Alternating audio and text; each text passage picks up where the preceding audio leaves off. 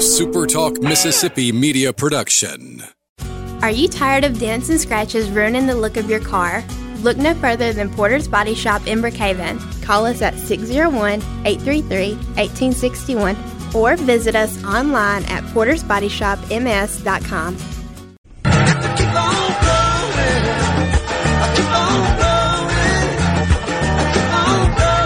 Welcome to Weekend Gardening with your host, the Empress of Everything Green, Nellie Neal. Garden Mama's on the radio now to answer your questions and call you.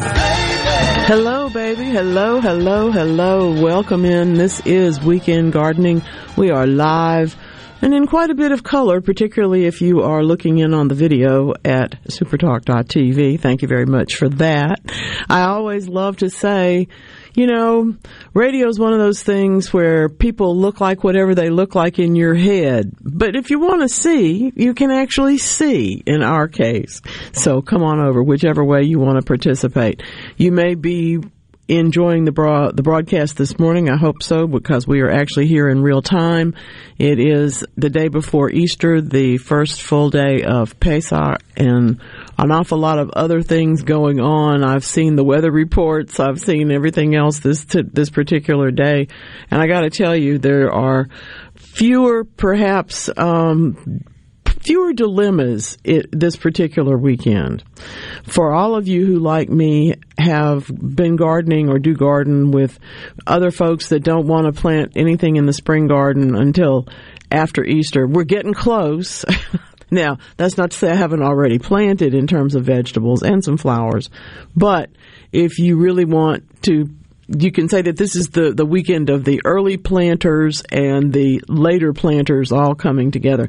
It also, of course, marks the end of Lent for many observant people, and that indicates, I understand, very high chocolate sales all over the countryside as people go back to whatever it was they gave up, which in many cases is something that they enjoy very much like chocolate. Thank you so much for tuning into Weekend Gardening. You might be here with me this morning. You might be watching or listening the rebroadcast. You may have downloaded on demand at supertalk.fm. And in that case, whatever day it is, I thank you for being a gardener and I thank you very, very much for being a listener as well. Few words today. Yes, that's right. I always love um, to be able to bring to you words that I didn't know. It's not necessarily words you didn't know, but it's words that I didn't know. Um, I, it turns out I do not have enough BAM 15, and that has nothing to do with Emeril Lagasse. But I am, however, frugivorous. Frugivorous. Yeah, frugivorous. I sure am. We'll get into those things this morning. You want to talk? Triple eight eight zero eight eight six three seven. I sincerely hope you do because this program is all about plants, planting, the problems we have, the joys that we celebrate, and sometimes it's just the commiserating that we do together. And of course, if you want to get in touch on the text line, that would be terrific. The C Spire text line is 601 879 4395. Thank you all very, very much for that. Right away, we have a call from Harrison County from Jody. Welcome in. Thanks for calling today. What's going on today on the coast, Jody? Oh, I'm just out here. Uh, working in my garden, moving my. I've got a whole lot of lettuce came up in one spot, so I'm breaking it up and kind of spreading it out. You lucky sure rascal! I... a lot of people have trouble getting lettuce to germinate, you know. So that's I great. Uh, I've always had a lot of success with lettuce, and and I've got I can do the same thing with the spinach down at the other end of the road. Um, I, I was uh wanting to see if you had any ideas on something. I have a huge patch of uh, blackberries. I've got an eighth of a mile of driveway, and it's all all throughout there. But there's one spot where it's just really thick. Mm-hmm. And I remember reading Richard. I think it's Lassiter or Lancer. Uh, the book's called Grow It. Yes. And he suggest, he suggested that you could actually claim those things and kind of halfway tame them. I was wondering, is how would you go about doing that? Well, it's not easy, but here's what the here's how the process works. There's two approaches to a patch of wild blackberries or other wild, really thorny berries that are going to tear you up if you get too close to them. Um, now, I'm not a big fan of them for me because I don't like dealing with all those seeds. I don't want to have to go out and make jelly. I would rather have blackberries that have a few seeds in them, you know, an improved variety, or even seedless ones are okay too. But in the case of my wildlife area, I have always had some wild blackberries that somebody brought me from Yazoo County and said, you really need these. And I can't remember right now which bird it was that was particularly fond of them because they all seem to devour the fruit when it arrives. Um, they're only about as big as the end of my fingertip. So they're not a cultivated berry at all and they are very, very thorny the way that I have done it to maintain them literally was to draw a line where I wanted them to be and then start with a string trimmer and I believe even a chainsaw was involved once to keep them in that space. And after about a year of defeating everything that tried to come out of that space, it, it, turned out to be a very beautiful stand of blackberries. I don't go in and try to do what we would do with cultivated blackberries where we re- remove canes every year so that new canes can come up. But I do throw some compost in there so that there are some more, you know, there's always some new canes coming up but it, it's a thorny mess to maintain. But if you can do it, I say go for it. What a beautiful driveway. yeah, it is, and it's even got dewberries too. But I, I don't even worth. Now we're talking about something that I'll go to the edge of the world for because I love some dewberries. I like them before they're ripe myself. Well, th- there's a tartness there that's not a problem. You're right. You're right. I've had them in salsa before when they were not quite ripe, and I thought it was delicious. Yeah. Well, Miss Nellie, I'm going to let you get to somebody else. I Thank you, sir. Have a wonderful morning. Enjoy it because I think we're in for some we're in for some more rolling weather this week. Let's put it that way. I mean, this weekend. Next week looks pretty good, actually. Thank you for calling. Good to hear from you. I am not a meteorologist, nor do I play one on the radio, but all gardeners pay attention. Um, if you if you ever wanted to know about what the weather's going to do, ask a farmer, ask a gardener, you know, a- ask um, well, you can actually ask a crop dusting pilot too, because they always know. their their job depends on it. No question. Coming in this morning, Greg says, "Hey, I hope we are all we're doing well over here." He says that Noah's Ark just passed by over there. It was kind of um, thundery and rainy in central Mississippi last night, but I understand that that you and you and Nettleton have got a, a bigger.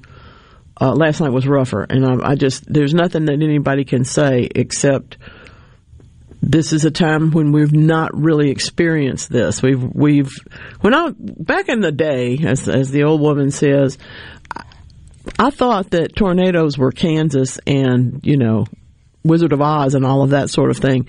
There have always been tornadoes. It's just that we seem to have so many more of them, and in fact, the records show that we are indeed having more of them in April and unfortunately also in March. But we have got to really understand what do you this is the next program that I want to do what do you do with a dead tree because we have a whole lot of them I did these programs um, after Katrina not because I am incessantly optimistic but because I really realized that if we have a resource, we need to put it to work. And for all those of you who are grinding up tree stump, grinding things up and cutting down trees and leaving stumps to put plant pots on top of and dig into and add a new vine, I, I say congratulations. And the more that you're helping somebody else that can't do it for themselves, the, the more stars in your crown. So thank you very, very much for that. Ken says, uh, a banana as a starter for a lime tree. You'll have to tell me a little bit more about that. Um, lime trees in zone 8 are not going to be hardy in the ground, but they're certainly a wonderful tree. I've had a couple of dwarf ones myself over the years, and they made wonderful fruit. Just had to keep them in a container to protect them in inclement weather. But I'll have to hear about a reference from that. And you know, Ken, when you when you start by saying that you saw it on Facebook, I would always say that that's a good, it's a very good disclaimer, but I don't I don't know I don't know who said it, so I can't really tell you what I think about it. How about that? I am so happy about banana shrubs. Oh my goodness, I hope yours are blooming This has been a magnificent week. It's going to be a, a warm day at my place, and the, open the front door today, and the, the the scent just blew me off the steps. It was just beautiful. They are, um, of course, an old tree. They're hardy to zone eight, not so hardy zone seven, but in some cases in protected areas they do find there. Just it's the same thing as uh, like an oleander. It's not technically necessarily hardy, but a lot of them can be cut back a little bit by cold weather and still come right on, not ever lose their roots. So there's there's something to be said for that plant in that way, and I really do like it uh, very very much. It's fun. It's a great one to have. Uh, do you want to know what the noises are like on Mars? Don't I have enough noises already in my life? Come on now. Perseverance, um, the, the rover there has been studying Mars since February of 2021, has for the first time recorded the acoustic environment of the red planet. Um, it's reporting in Nature, so it's this is documented very, very well.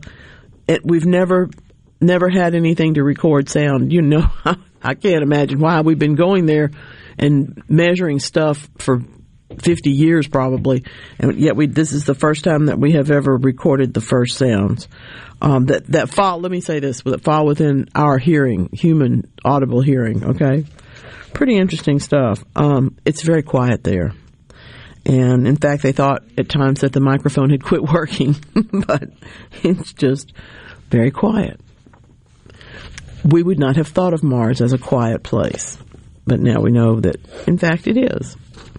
Perseverance is, of course, one of the rovers that continues to do amazing work collecting samples and teaching us things about places that we aren't necessarily going to go ourselves. Um, I, it's a it's an interesting thing. What is it that I don't have enough of? Um, it, it, of course, BAM 15 is what I don't have enough of today, and I think most people would feel like they don't. This is not just a weird thing with me, but from the Pennington Biomedical Research Center, smart people. They do a lot of stuff. Uh, these are not studies in humans; these are animal studies. But when they discovered this particular BAM15, uh, which is a, one of those mitochondrial uncouplers. If we've talked about mitochondria here once, we've talked about it a thousand times, and it it's one of those things that nobody knows enough about. It's it's as it's as delicious, magical, confusing, and scientific as any anything is. But what we have found about this one is that in this particular uncoupler, this one that takes them apart, okay, could in fact be what prevents, all right, age-related muscle loss, which is unfortunately, ladies and gentlemen, you may not know this, but if you are fortunate enough to live to full adulthood and then some, you actually do indeed have age related muscle loss to one extent or another and it's accompanied by an increase in fat tissue. Ah! Does that tell you something? Well, that's real, okay? And if we can find out that this BAM 15 is going to help us, I p- clearly need more of it. I clearly do not have enough. So that's today's word. Adds um, strength and energy and all that stuff c- could be improved. I have uh, I have said many many times that ever since I be- began having children, I discovered that I can't run a tiller as well as I used to. it's not necessarily related to the children, but it is indeed an age issue. Something about that. I don't know. Anyway, um, let's see. Coming up, oh, Greg's back with us in uh, another movie reference. Thank you, sir. You know I love that. So much fun. You know what the twins have been doing, don't you? And of course, um, that that's the, the amazingly that how, how, did we even do this? How did we ever get to have the opportunity to study people releasing their results, uh, study people that are living in space for extended periods of time, and then the ones on the Earth for their comparisons, of course. This is an interesting bunch of work, and it, it is actually an increased bit of info that will help us prepare people better for extended space flight. Important implication in this particular um, this particular thing is the whole business of that what they were trying to work on are the, some of the vision changes that happen over time in space flight. And we still don't understand exactly why that happens, but it has been observed enough times that that's what they're beginning to look at. And indeed, what they're finding is that yes, indeed, there are changes, and they are not the same changes as happen in the same population or the same twin, you know, the twin of the, the person in uh, in uh, on Earth. I, I, the Medical University of South Carolina is the person that coordinated this study, and they are reported in the proceedings of the National Academy. I don't, I, I really have to say this. I hope that it's not the last time that I get to say that the U.S., Russia, and Europe are collaborating on a study about space and spaceflight or anything else. We'll see. We shall see. Do you know what taxonomy is? Taxonomy is the science of classifying plants into their species, their genera, their you know their families, their kingdoms, all those things that you've seen in in charts of plants. And one of the things about that banana shrub that I'm so tickled about is that that it it shows you that taxonomy is never ending. Um, I used to say that there were groups of people that just never could get out of the hotel conference room and they had to stay there and do the taxonomy. It's almost true. They do work all the time. I'm sure they work, you know, virtually now. I mean, and, and maybe have gotten the ability to go back and have conferences and stuff. But these people argue. These people bring their proofs. They bring where the plant came from. They bring what the structure is that they want to identify it by. And they also bring you as the person who gets it a whole history of things. For example, Michelia is the name of banana shrub.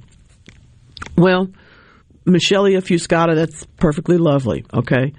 But it doesn't tell you as much as Magnolia fuscata does, which is what the name of the plant is now, because it is in the Magnolia family, always was.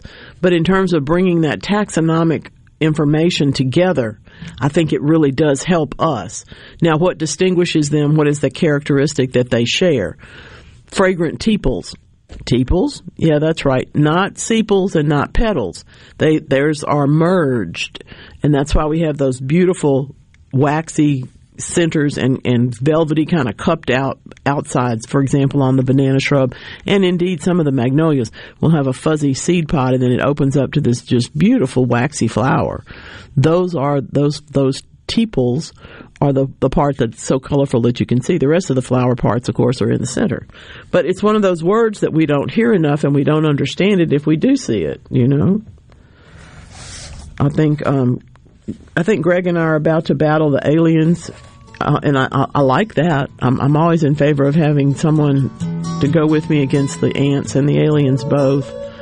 Um, I'm not exactly sure when they're going to attack. I am not Orson Welles. I don't play him on the radio either, but I appreciate very much having the opportunity to share a little sunshine today. This is Weekend Gardening.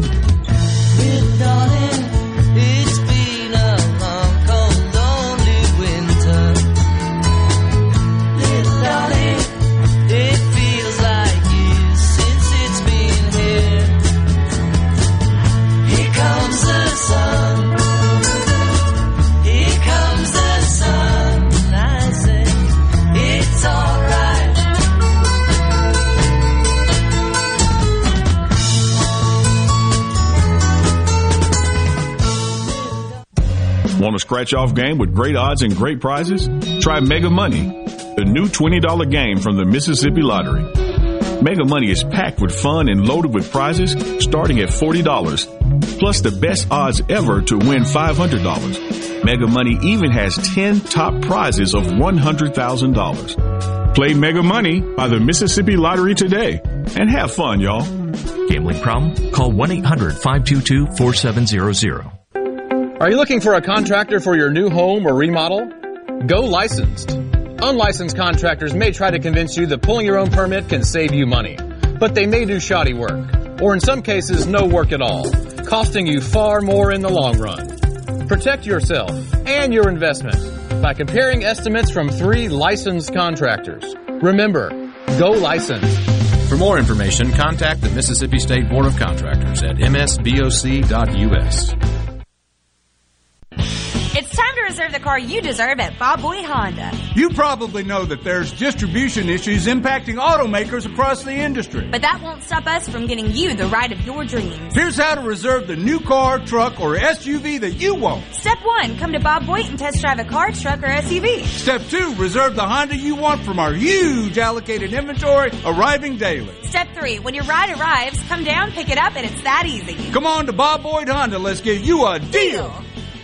Hey guys, this is Jacqueline with Honestly Beef. Why should you do business with me? Because Honestly Beef is a certified, genuine Mississippi member. That means it's the purest quality beef raised right here in South Mississippi, guaranteed. Hey Mama, tell everybody about your website, honestlybeef.com. Simply visit honestlybeef.com and order gate to plate service. The purest quality Mississippi beef will be delivered right to your front door. That's honestlybeef.com. And remember use the code word radio for free shipping.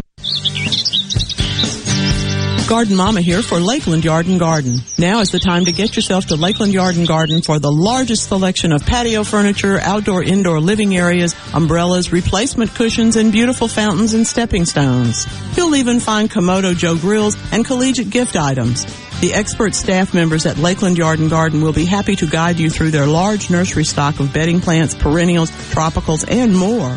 While you're there, be sure to get your topsoil or mulch sold by the bag or in bulk. Lakeland Yard and Garden even offers local delivery. Lakeland Yard and Garden, growing your way and serving you for over 40 years. Stop by or call today, located at Lakeland Drive and Airport Road, 601-939-7304, online at lakelandyardandgarden.com. Listen to your garden mama now. It's Lakeland Yard and Garden Center for all your gardening needs and a whole lot more.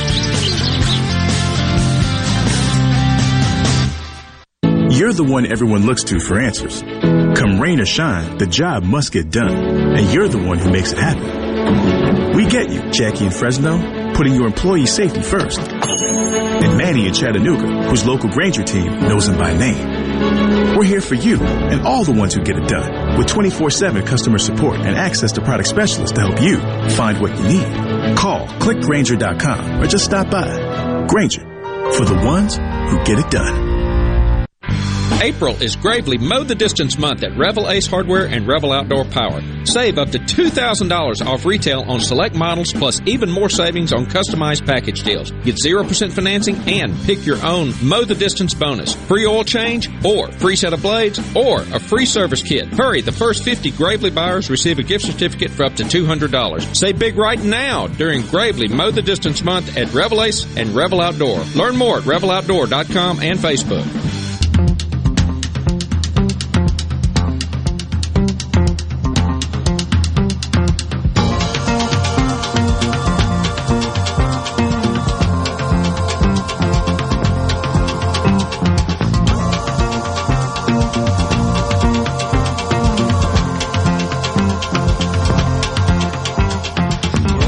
This is weekend gardening for a holiday weekend. Yeah, that's right.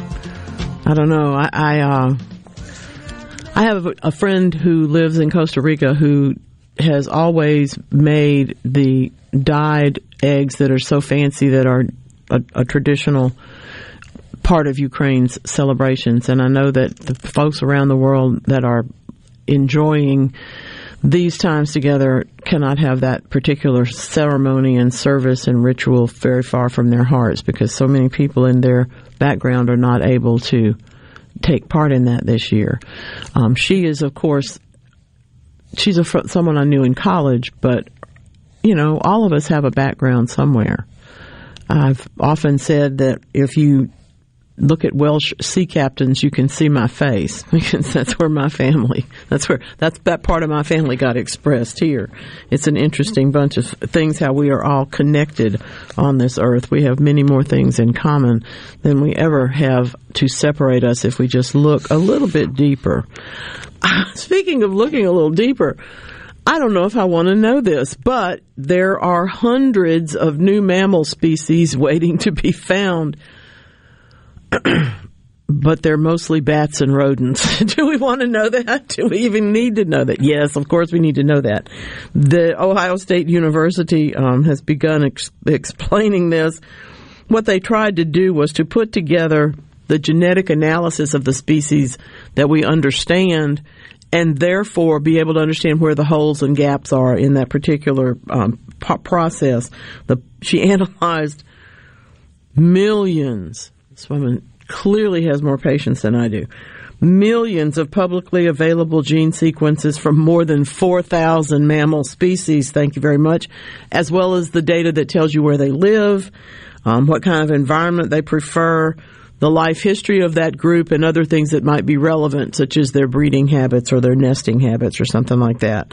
Um, she says you can't do what you can't tell what they are different, how they are different until you do that genetic analysis. And by doing that, and then doing just the very minimal, the very minimal projections of the that the computer can do to explain what else you might find, we are now into not just knowing that, which we've always known that really only maybe 10% at most of Earth's species have been formally described anyway. Now we know where they are and what they are because we understand where the genetic holes are. And I, have got to tell you, okay, I love bats. Okay, there are certain rodents that I can stand. But do I really need hundreds more? I don't know. Shrews, you know, moles, all of those. Anyway, there's something to consider if you are uh, if you're lucky enough to have a, a, student a friend at the Ohio State University, you may want to find out more about that. You may not, but you may want to know more about that. Yes, we do need more bats. I will agree with you on that one, Ken, for sure. I have uh, I've been there though when there were too many of them and they'd taken up residence in an attic where they were not they were not finding enough to eat either, so they needed to be freed from there, and they were, and they were. Triple eight eight zero eight eight six three seven, and of course that is the Super Talk call line. If you'd like to text in, the C Spire text line is available to use 601 879 4395. Let's go to West Point and talk to Doug. Hey, Doug, tell me about your cantaloupes. Uh, let me ask you this. Sure. I hear y'all talk about squash as a female and a male flower. Uh huh. Does the cantaloupe have the same? Pretty much. All the melons do. Gourds too. They're just more pronounced in something like yellow squash. It's easier to tell the difference. Okay. And uh, I'm going to give you a tip that works. If you have a problem with squirrels, you can put a bar of ivory soap out. But I like my ivory soap. I don't want to give it to the squirrels. Doug, you remind me of one of the nicest people that I ever met who said that she in in in you know back when there was a popular gift that was the soap on a rope and her husband hated them and she would hang those in the gardens and they kept the squirrels and any number of other things away. I do love that.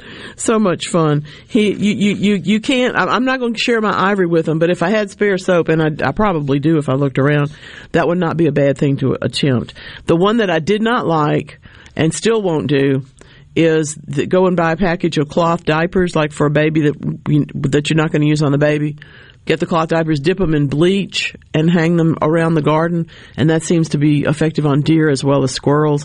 I don't want to look at that. I didn't want to look at the soap on the rope either, but I thought it was pretty clever that she found something. To, she said there was a drawer full of them in her house because everybody gave. It was a popular thing there for a while.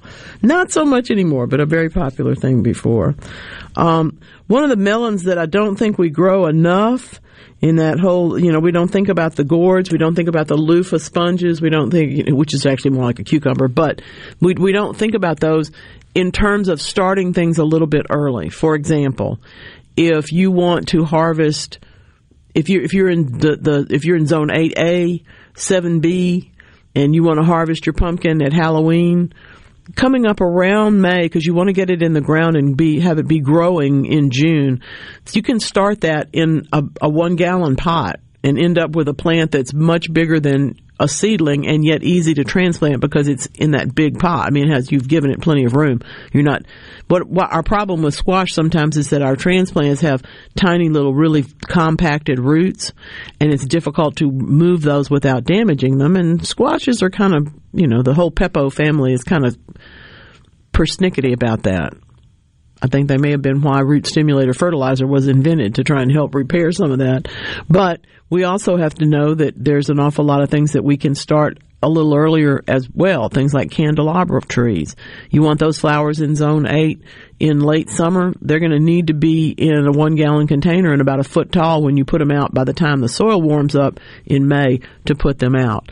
Um, that's the same reason why in zone 8 and zone 7b we use shorter variety times. For example we'll pick an okra that instead of having 70 days we'll have 50 or we'll have even less than that in some cases before it begins to bear so that we can wait until the soil is warmed up to plant it and still have the opportunity to get plenty of, of okra off of it in the summertime just some some thoughts and ideas for you that you may have not have considered, but we do get ahead of things sometimes when we do that. We get our we get a chance to uh, put out things in our late spring that are going to be beautiful, but not in cold soil.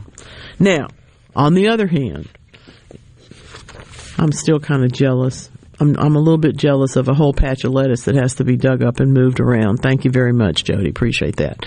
I, I know that the folks in who are in Zone 8B, Zone 9, um, that means going, say, um, south of, well south of Interstate 20, more like down around McComb and that area, y'all get much, much warmer. And then Hattiesburg even, and of course all the way to the coast and then over into New Orleans. Hey y'all. And over into Mobile. Good morning. How y'all doing in Fairhope? I appreciate y'all listening. Um, there's a lot of opportunity to start things a little sooner, but y'all still sometimes go with shorter season varieties so you can get in two crops.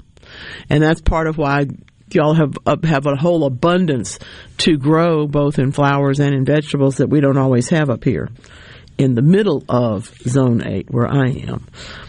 The art of smell, my friends. Yeah, a lot of sensory studies coming around this particular time of the year. What do you hear? How do you hear it? What do you hear? If you and I listen to the same piece of music, do we hear the same things? Mm, not usually. And what about smell? Do we smell as if we were smelling one thing? Does it work that way? Or is it more like that piece of music? In other words, does it develop and continue and go on? I've said that um, at times, I can, well, I can remember one specifically going into the Rose Garden in Portland, Oregon, and and and realizing that the smells were different, but they were all roses, and that was a beautiful day. That was a great experience. The people that I was walking around with didn't have that experience. It's like, well, it all smells like roses to me. I said, yeah, but they're different. You know, this one smells like lemons. This one smells no.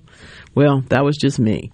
So I, I think it, understanding that different people experience things differently gives us the opportunity both to understand how come we have so much opportunity to do these things. In other words, you can go and you can become a rosemary aficionado and, and only want to ever smell that, or you might decide you want to learn the smells of every herb that's out there either way, your brain process is going to go one way or the both. And perhaps you may be going with the short term, immediate experience, but you may also be carrying some of that with you. So it's pretty interesting. All of this, of course, has to do with math in many cases. The University of Rochester Medical Center is helping us with our sense of smell, but music is not um, music is also partly math oriented you know? I mean lot it's a lot math oriented but it's a lot math determinative i should say. Is it a universal language or does it depend on your own personal point of view? Most of the time it depends on how you hear. So this international t- team of researchers um, went around and asked hundreds of people the stories that they imagined when listening to a particular piece of instrumental music. Wowie zowie. Did they ever have a lot of different responses? It's really wonderful. Um, they first of it is is that geography has plays a part. People in Michigan, people in Arkansas, you know, the middle part of the United States, envisioned one kind of story while listening to the same piece of music people in China had an entirely different interpretation, different different set of um, images or icons came into their head. There were more than 600 participants in this from three regions across two continents, and indeed, all of them heard the same 32 60 second snippets. Whoa, that's some patient people. half from Chinese music, half from Western music, and no lyrics involved. So what they did was to measure within what they thought. The results indeed were very, very striking. As a matter of fact, in America, that central part where this part of this study happened, people even used the same words to describe it. But when we got into the other cultures, it was entirely different. For example, we have one called W9. Okay, W9 brought to mind to some people sunrise over a forest, animals waking up, birds chirping. Those were the Americans. Um, in Dimen, the people who heard it there imagined a man singing to his beloved with these sounds. It's very, very different. They're, they're just such contrasts. It, it, tells you a lot about the way that we understand things and the way that we process them. Um, I, I, encourage you to listen and talk to your friends about the stories that they're seeing. I, I like uh, I like that thing. What is it that you see in that song? And I think that's partly what we are really looking at, but it's also how are you connected to it and how much your upbringing shapes that. And it's interesting. We have common experiences across maybe geography more than we have across music. We'll have to give that some more study, I'm sure. I'm absolutely sure. Let's see now. Um, that yes, I do remember this. We've had several hoaxes pass through here this this year, and one of them is, of course, the clear plastic bag or the bleach bottle to keep critters out of the yard. It it appears to work for the people that that it works for. I've never I've never had it work. Um, let's see. What is causing the orange spots on my oxalis? Well, I, I don't know. You can send me a picture and I can try and help. It's in South Jones County though, so I'm going to expect it's probably rust. If you've ever had orange spots also on daylilies or other leafy um, springtime, you know, um, spring leafing out leaves, excuse me, plants with leaves that pop out in the springtime and are very tender, the way oxalis is and the way that daylilies are, we get a little rust disease and we have that particular problem. You may see that that's an issue. Usually we can just cut it off and, and it's not an issue after that. But, um, if it's not, if it, if this is not an oxalis, like a wood sorrel, if this is something else, send me a picture if it's for instance if it's the purple leafed one but if you need to protect it you can use a fungicide to keep it from getting worse but of course fungicides don't cure they just stop they change the ph on the leaf and they change the environment so they they have uh, they have really got an opportunity to give you some trouble if you let them get too far so send me a picture if it's not just a common rusty looking oxalis wood sorrel. In that case, you can just cut those off. They'll be fine. All right now, are you harvesting turnip greens yet? I bet you are in many places. This is the time of year that we can be getting so many things out of our garden, and so many things are yet to come. Think about it. This is Weekend Gardening.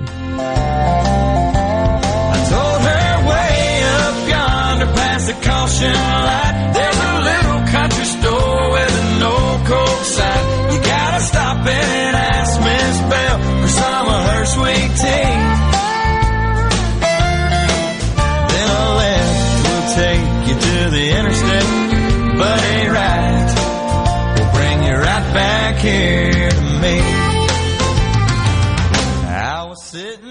All of us at the Mississippi Propane Gas Association are committed to providing you with the best possible services and affordable values. We operate in a way that assures a safe, reliable, and economical fuel source. Our trained personnel constantly monitor the conditions of our gas systems to assure reliability and safety. Any repairs or modifications to a propane gas system must be performed by the qualified technicians of your propane provider as required by state and federal regulations.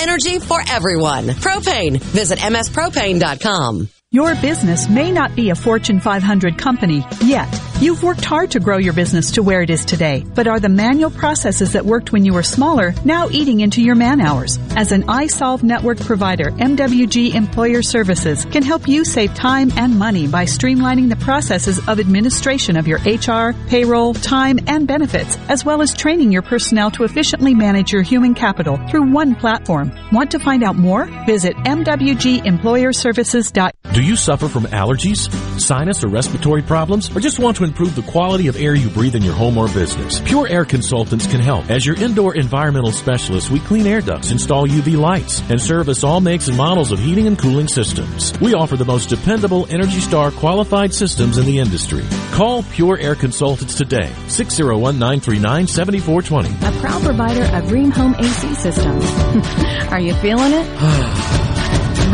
Rheem, the new degree of comfort. Hartley Equipment in Gluckstadt is excited that grass cutting season has finally arrived. Hartley has a large selection of in-stock Skag zero turns, wall behinds, and stand-on mowers. And Skag mowers are known for being simply the best in the lawn equipment industry. Skag has the mowing machine to meet your needs with a variety of models to choose from for whatever size property you might have. Skag is offering 0% financing and no money down, so buying a new mower has never been easier. Hartley Equipment in Gluckstadt. Find us on Facebook or give us a call, 601-499-0944. This is owner Cameron Hartley reminding you that when it comes to your lawn and outdoor equipment needs, shop smartly, shop Hartley. Garden Mama here for Lakeland Yard and Garden. Now is the time to get yourself to Lakeland Yard and Garden for the largest selection of patio furniture, outdoor indoor living areas, umbrellas, replacement cushions, and beautiful fountains and stepping stones. You'll even find Kamado Joe grills and collegiate gift items. The expert staff members at Lakeland Yard and Garden will be happy to guide you through their large nursery stock of bedding plants, perennials, tropicals, and more. While you're there, be sure to get your topsoil or mulch sold by the bag or in bulk. Lakeland Yard and Garden even offers local delivery. Lakeland Yard and Garden, growing your way and serving you for over 40 years. Stop by or call today, located at Lakeland Drive and Airport Road, 601-939-7304, online at lakelandyardandgarden.com. Listen to your garden mama now. It's Lakeland Yard and Garden Center for all your gardening needs and a whole lot more. This is Dr. Will Umflett with Capital Dental. We are proud to offer the most up-to-date technology to ensure you are receiving the best possible dental care. Book your appointment online today at capitaldentalinc.com. That's capitaldentalinc.com. Hi, I'm John Albritton. If your diamond seems smaller today than yesterday, trade it for a larger stone at Albritton's. Our certified gemologist will give you a generous, no obligation appraisal of your diamond which can be applied to your new selection. Whether you choose to remount your existing stone or simply trade it, you'll get the most diamond value at Albritton's. Quality and value go hand in hand at Albritton's. Albritton's Jewelers. The best made-to-order lunch in Northeast Jackson is at 4th and Goal Sports Cafe. Homestyle plates full of catfish, shrimp, and rib tips, just to name a few. Eat in or carry out, DoorDash or Grubhub. Call 769-208-8283. Once again, 769-208-8283.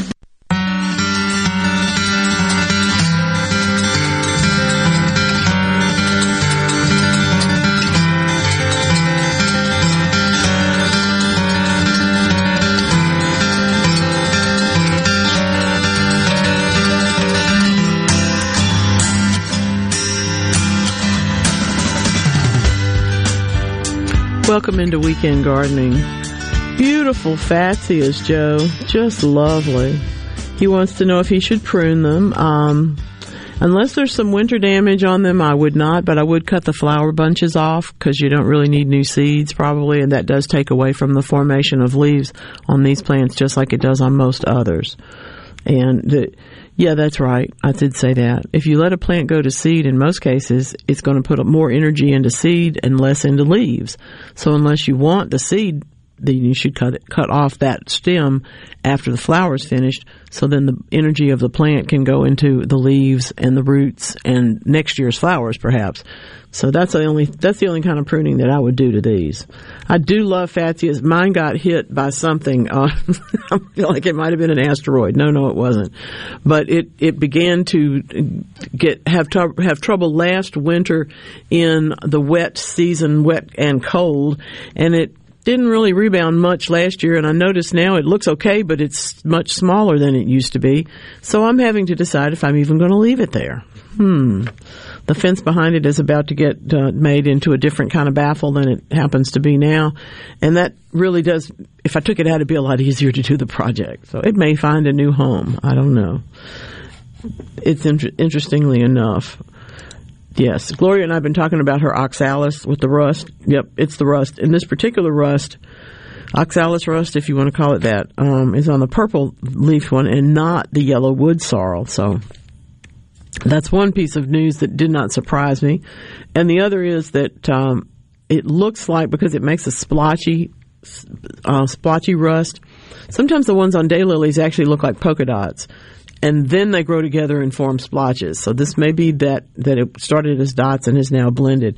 But it is also true that if you are growing corn, which is another plant that can have this particular kind of rust, you need to watch out for it. And if you see it on the oxalis and you've got corn, you know, across the yard, make sure that you're keeping an eye on the corn because it may be having that problem as well.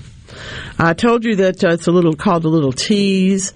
I told you that I am frugivorous. That means I'm a fruit eating primate. Mm-hmm. That's right. Just like you, probably. There are a few people who don't, but most people um, do have at least one or two fruits that they like.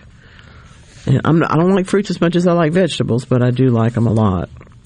The American Museum of Natural History has given us a, a study. They don't release stuff that often. They, generally speaking, are just maintaining what they have and, and then commissioning really large studies of, of strange topics sometimes, but important ones always. In this case, they have been trying to study the Amazon. Now, part of that is because the Amazon, of course, is, as we understand it, the lungs of the earth. But it's also true that it's been a very difficult place for a lot of species to continue their life because we're doing so much development in that area, so much clearing, vast amounts of the it's it seems like it's just a vast and, and impossible place to ever knock down but it's not it has its limits just like everything else does so this new focus um, that they've put on the birds there has really been looking at the rivers and how the rivers have contributed to the biological diversity of the Amazon. The question is, can that continue? So it's um, the, the that Science Advances is the journal where this information is published. If you want to know more about it, but people like Wallace, who was one of the um, earliest biologists to go out and, and really I remember reading in some, from some of his diaries in school, but they they noted how many of the species lived on opposite riverbanks from each other, and they were so completely different. It was like there was a line down the middle, both primates and birds. They were very, very different. So what they're trying to understand now is that how the river makes those things happen in one way or another. And that in fact has turned out to be the origin of so many of these bird species.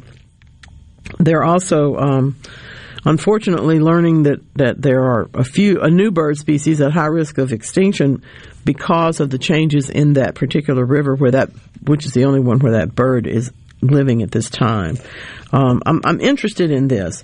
I love that just like in you may have you may have uh, come upon an oxbow.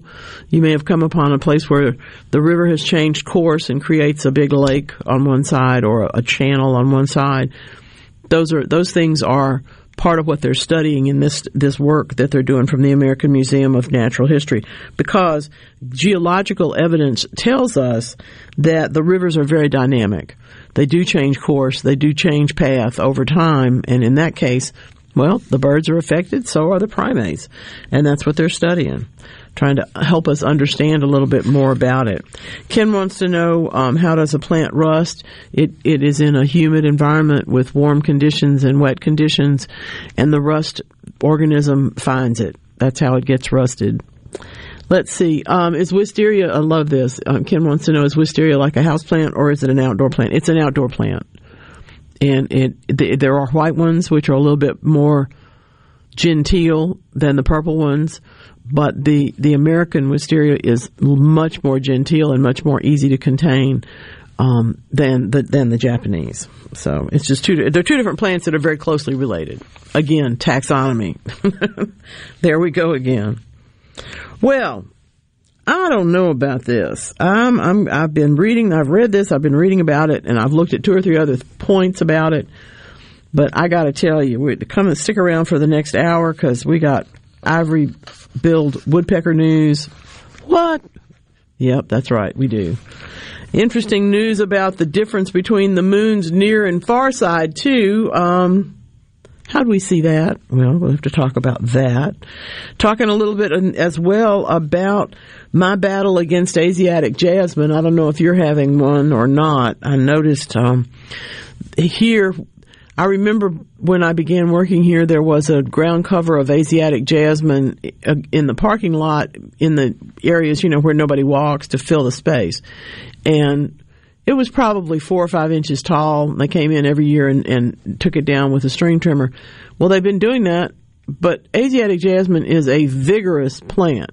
And I mean, when I say vigorous, it's one of those that it will in fact crawl up around your ankle and pull you down into it if you stand still long enough.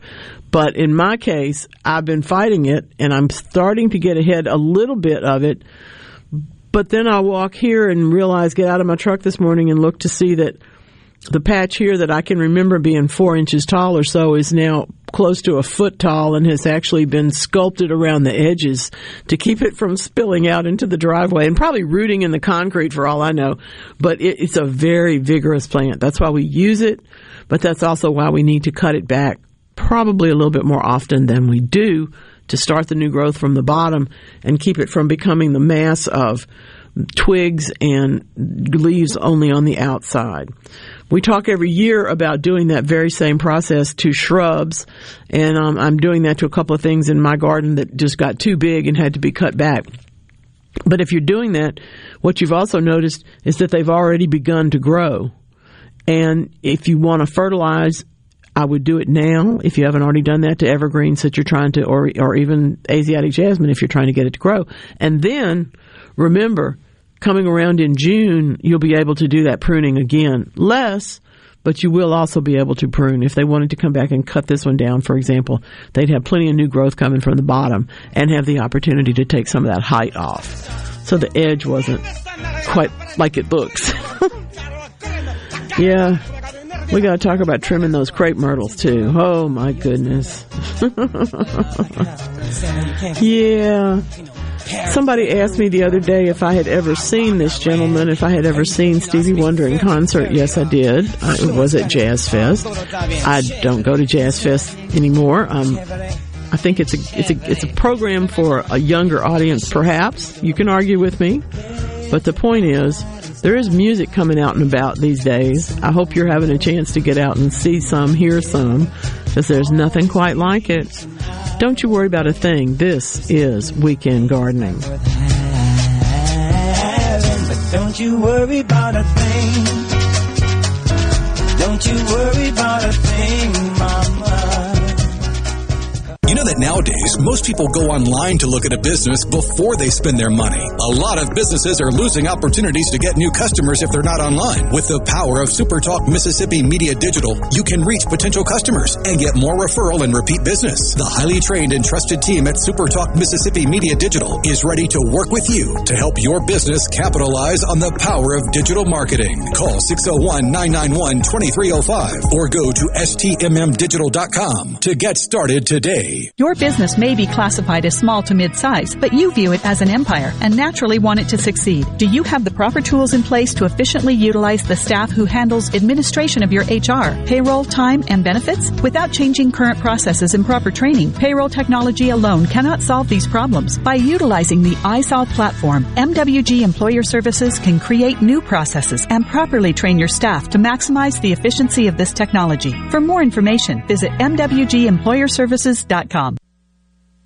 Thinking about a new car? Think Cannon Nissan of Jackson. This is Dave Logan, General Manager. Our sales team is here for you six days a week with new Nissans arriving daily. And we have an outstanding parts and service department ready to keep your vehicle in top shape and no appointment is needed. At Cannon Nissan of Jackson, there's no market pricing. You pay the price on the sticker and there's always great Nissan incentives. See their inventory at CannonNissanofJackson.com. And remember, when the smoke clears, nobody beats a Cannon deal. Nobody. Research shows moving is one of life's most stressful events, but thanks to Two Men in a Truck Ridgeland, it doesn't have to be. We have everything you need a professional team who will customize your move, a schedule to fit your convenience Monday through Saturday, and all of the necessary moving supplies, including free padding and stretch wrap to protect your belongings. Don't stress. Let Two Men in a Truck handle your home or business moving needs. Visit twomeninatruck.com for a free, no obligation estimate. Your home for Ole Miss sports. WFMN Flora Jackson. Super Talk Mississippi. Powered by your tree professionals at Baroni's Tree Pros. 601 345 8090. It's Alyssa Arbuckle, and you're listening to Super Talk Mississippi News. Just half of Mississippi's public university graduates continue to work in Mississippi three years after leaving college, according to a report from State Auditor Shad White. They also took a look at what happens with graduates that stay. 30% of public university graduates were working in Hinds County. The next highest county was Harrison County at 6%. Right. So the Jackson metro area is a huge magnet for public university graduates. If Jackson specifically continues to be the per capita homicide capital of the United States, our biggest magnet is going to shut off. He believes that if we're going to succeed as a state, Jackson needs to succeed. So we, we have got to figure out the leadership situation in Jackson and solve some of these very basic problems like rampant crime, water that you cannot drink, roads that you cannot drive on, and schools that you don't want to send your kids to. To read more about brain drain in Mississippi, go to supertalk.fm.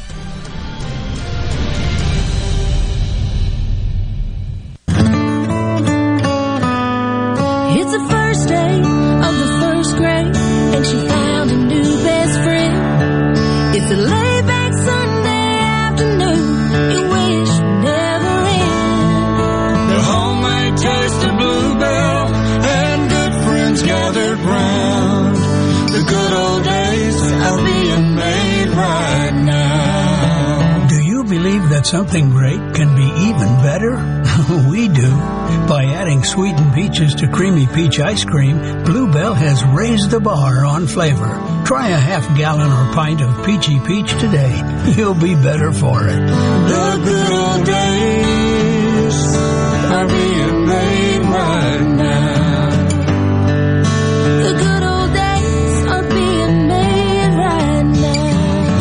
Bluebell ice cream at your local grocer and pick up your favorite flavor today. Albany Industries is planning a new shipping and manufacturing facility in Calhoun City. Renovations are expected to start soon. When production at the upholstered furniture manufacturer goes online at the end of the year, it's expected to create 85 new jobs. Legislation aimed at combating the opioid epidemic in our state has been signed into law by the governor.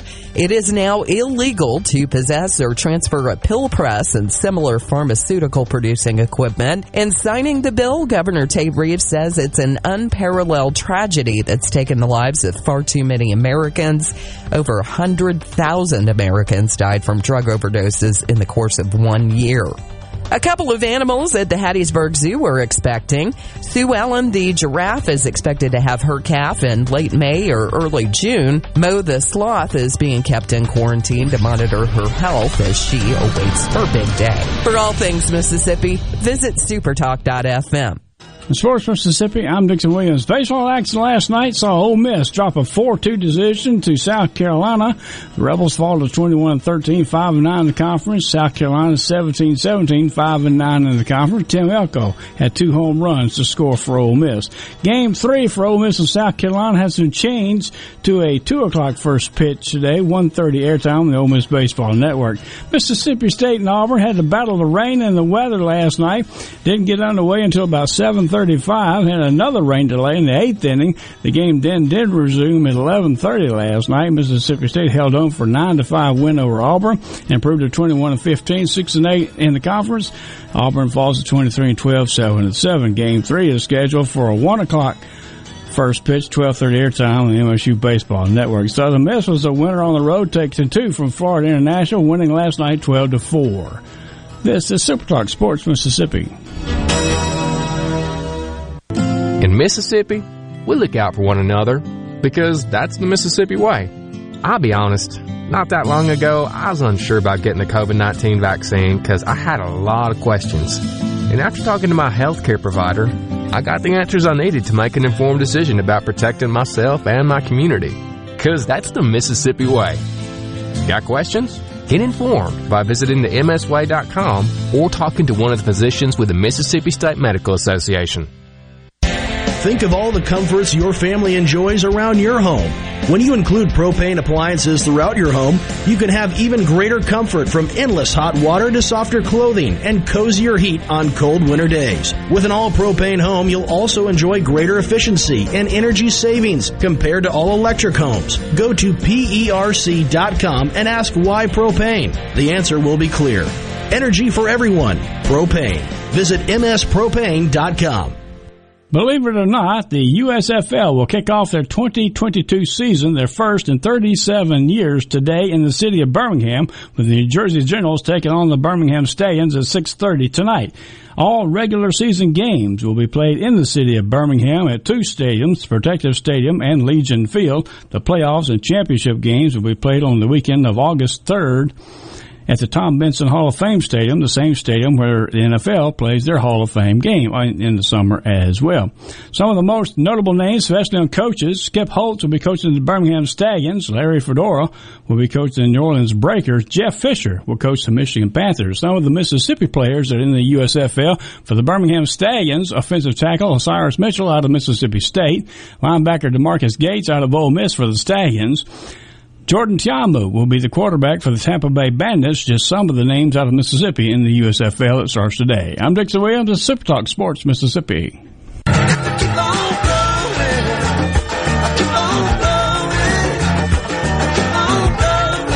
Welcome to Weekend Gardening with your host, the Empress of Everything Green, Nellie Neal. Garden Mama's on the radio now to answer your questions and call you.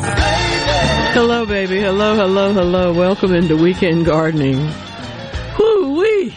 The C Spire text line is keeping me busy, and probably you would love to join in. And trust me, it would be a good idea today. 601 879 4395. And of course, because I just love the sound of your voice, triple eight eight zero eight eight six three seven is the Super Talk call line, and always open to you when I me, Garden Mama, when I'm here. And that's really the greatest fortune of my life is to be able to be here with you on Saturdays so that you can hear live and in color what we're doing, or you might pick up the podcast afterwards later on, take me with you somewhere, or you might be uh, downloading the whole show on demand at supertalk.fm, or you might even just be picking up the rebroadcast on uh, the afternoon on Sunday sometimes. Either way, however you're doing it, thank you, thank you, thank you. Appreciate you very much. Even if you're my, my friend who still makes cassette tapes from the radio. And he's a wonderful man, so I appreciate that too. I had a great question this week, and I, I know it's not simply the question of this person because if you're lucky enough and you have planters built into your house, like say at the edge of the porch, you really don't want them to be empty. That's kind of boring. And you don't necessarily want them to have plants that you got to replace all the time because then they look good for a few weeks, you know, they, or maybe the pansies, like you plant them and they look great over the winter and then, well, now it's time to figure out what to do. I suggest dwarf shrubs. If you've got even a square foot of planter that is or uh, let's say a cubic foot, one foot deep, one foot across, one foot wide. All right. If you've got that, you're going to be able to grow dwarf shrubs like dwarf sasanquas and dwarf abelias and dwarf barberries, which is a beautiful red color, just lovely plant. But there's so many opportunities then. You can always add some trailing annuals on one side or you can put in some bulbs to give you another season of color. But if you'll go ahead and make the focus of that front door pot or front door planter a dwarf shrub, I think you'll be happier about it. I think you'll find that it works out better in the long run, looks better, looks nice most days of the year, and doesn't give you any trouble as far as pest problems are concerned because you're going to do what I do, and that is each winter at some point, just recently, when it was not too hot and not too cold, spray with horticultural oil to suppress any pests. Keep an eye on the plants during the year, of course, to see if anything's developing and deal with it if it does. But for the most part, dwarf shrubs are pretty easy to take care of. I'll tell you how easy. I have a dwarf spirea that has been in a container for, I don't know, four or five years in, in one of my areas in the back, and a branch fell on it during the storm this week, broke the pot, took off like about a third of the pot, which is a pot about oh 14 inches across and a, a foot deep probably. Well, the spirea is going to bloom now. It doesn't care. Half of its roots got ripped off.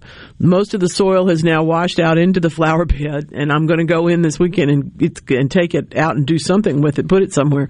But it doesn't care. Its flower buds popped up yesterday. It said, "I don't care. We're going to bloom anyway." So that's the good news. Your plants are tougher than you think many, many times. I like that. Um, let's see. Um, Patty's in Corinth. She's got two gardenias in big pots. When can I plant them in the ground? I would say sooner than than not. Sooner than not, um, because we want them to have the opportunity to put out some roots before we're asking them to do that massive growth that they do in the summertime. Gardenias tend to grow a little bit in the spring, but more in summer. So if you go ahead and get them into the ground now, I think you'll be glad of that.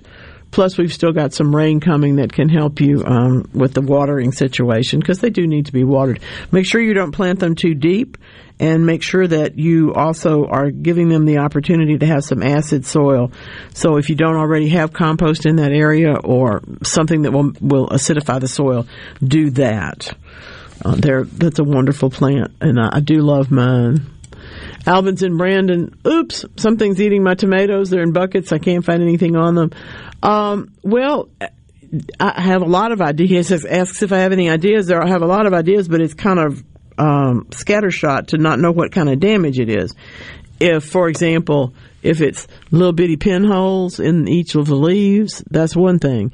If it's chunks of the leaf being chewed off, that's something entirely different. And since you can't find them, it may be that you're having whitefly damage because they'll live somewhere else. They'll they're over they're living over in the shrubs and just coming over and feasting on your tomatoes.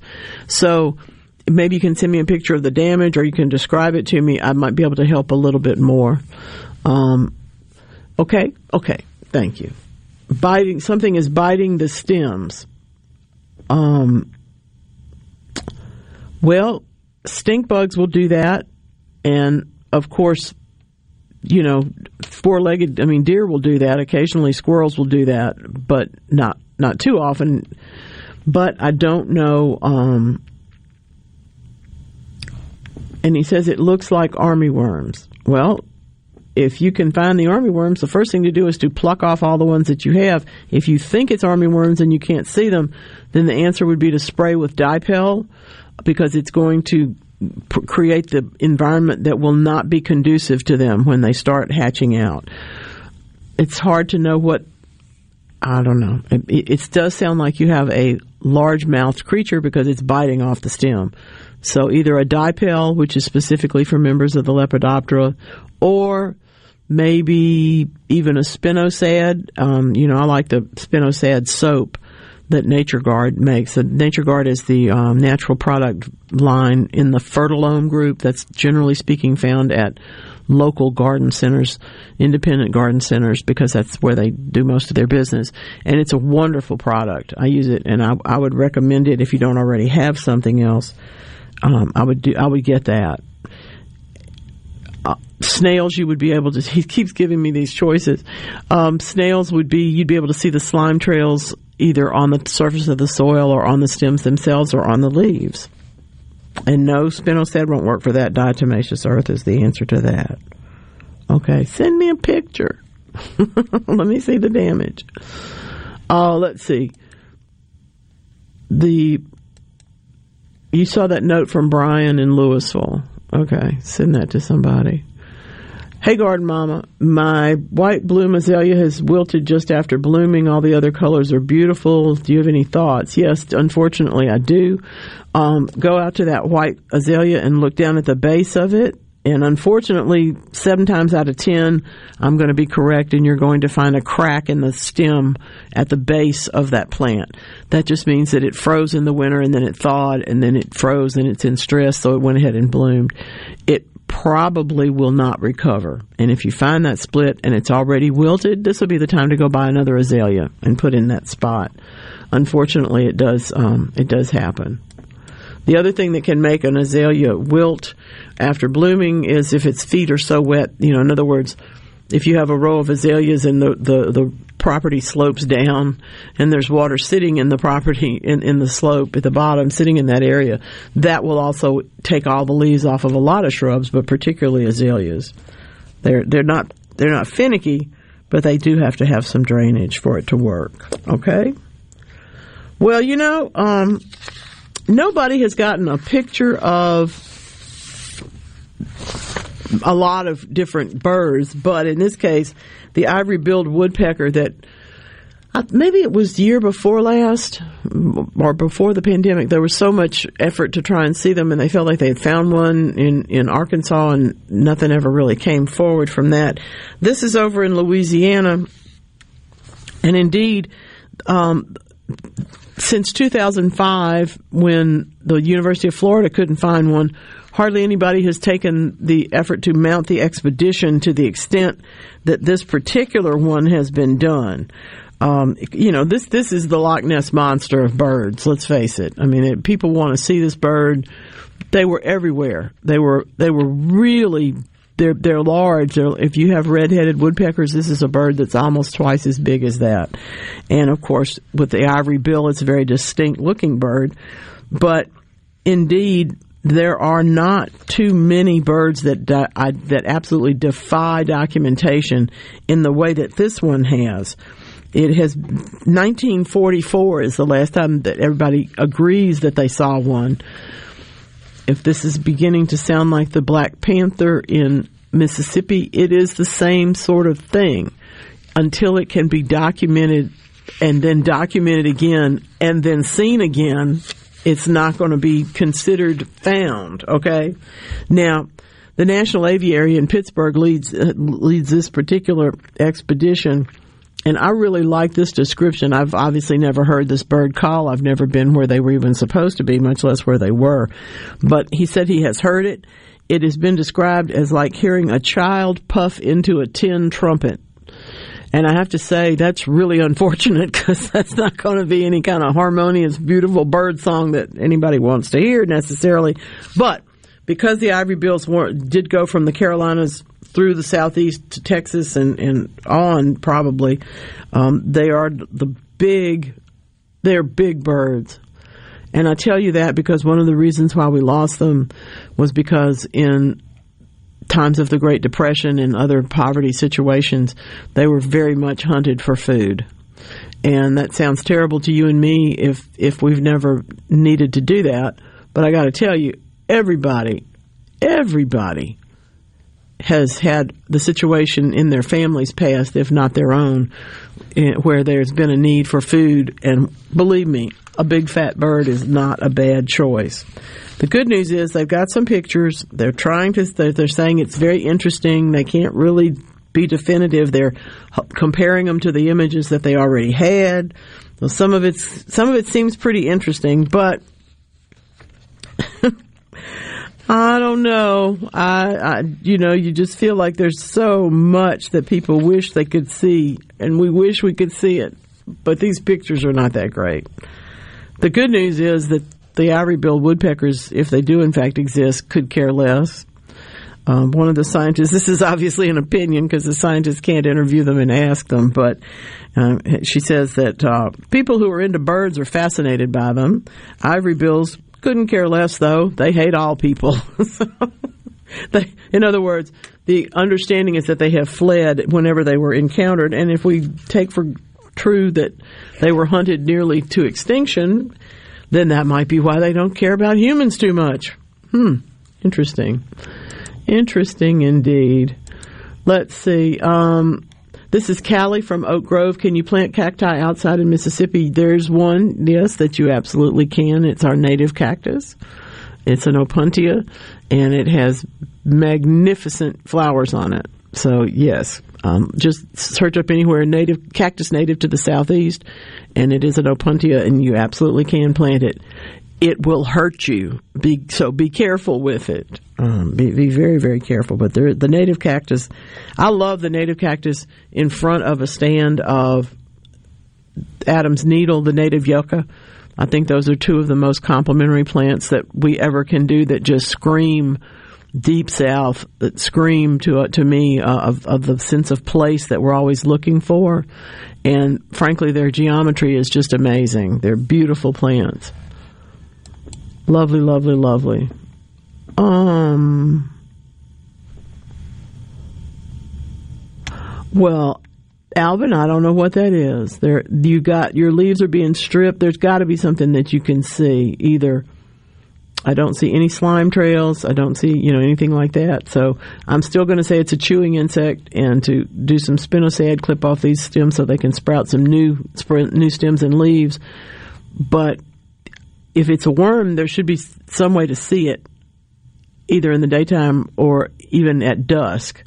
And if it's snails, I don't see any slime trails, so I don't believe that that's what it is. And it does, it looks too discreet to be a larger mouthed critter.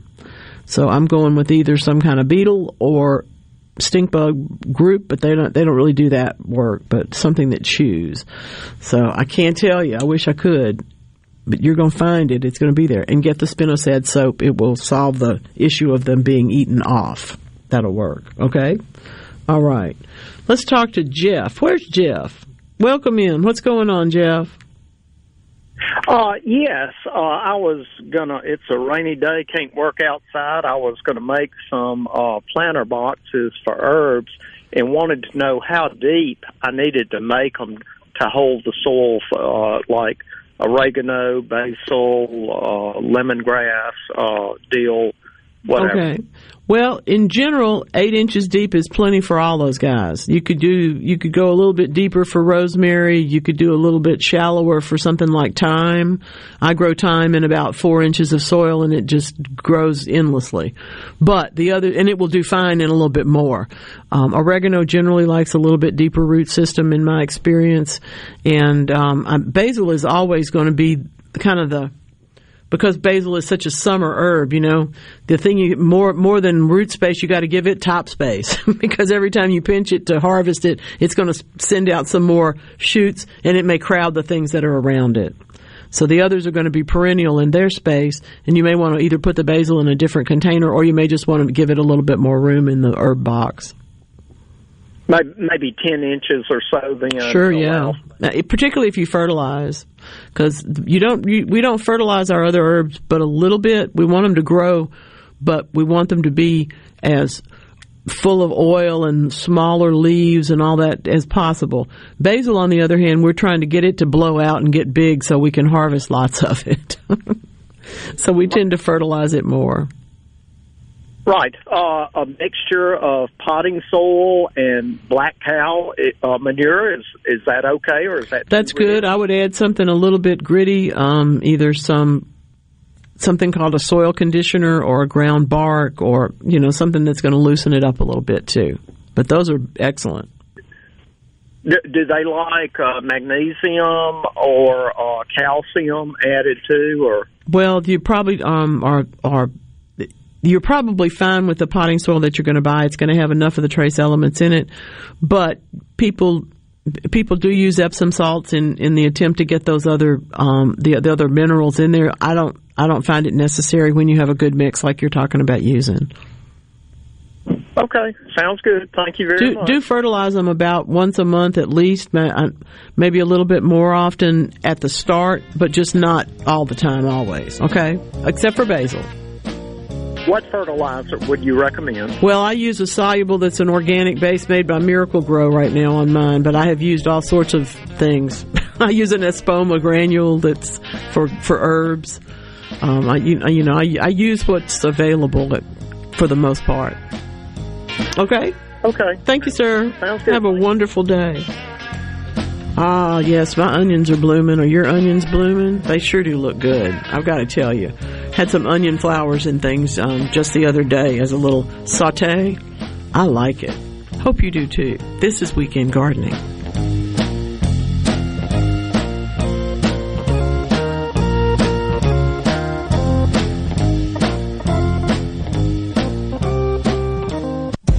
Want a scratch off game with great odds and great prizes? Try Mega Money, the new $20 game from the Mississippi Lottery. Mega Money is packed with fun and loaded with prizes starting at $40. plus the best odds ever to win $500. Mega Money even has 10 top prizes of $100,000. Play Mega Money by the Mississippi Lottery today and have fun, y'all. Gambling problem? Call 1-800-522-4700. April is National Safe Digging Month. Mississippi 811 would like to remind you that the leading cause of harm to underground facilities is excavation damage. While pipeline operators and other underground facility owners are committed to raising awareness of underground damage prevention, everyone has a responsibility to ensure safe digging practices. Mississippi 811 reminds you to call at least two days before you dig. Respect utility markers on your site and dig safely.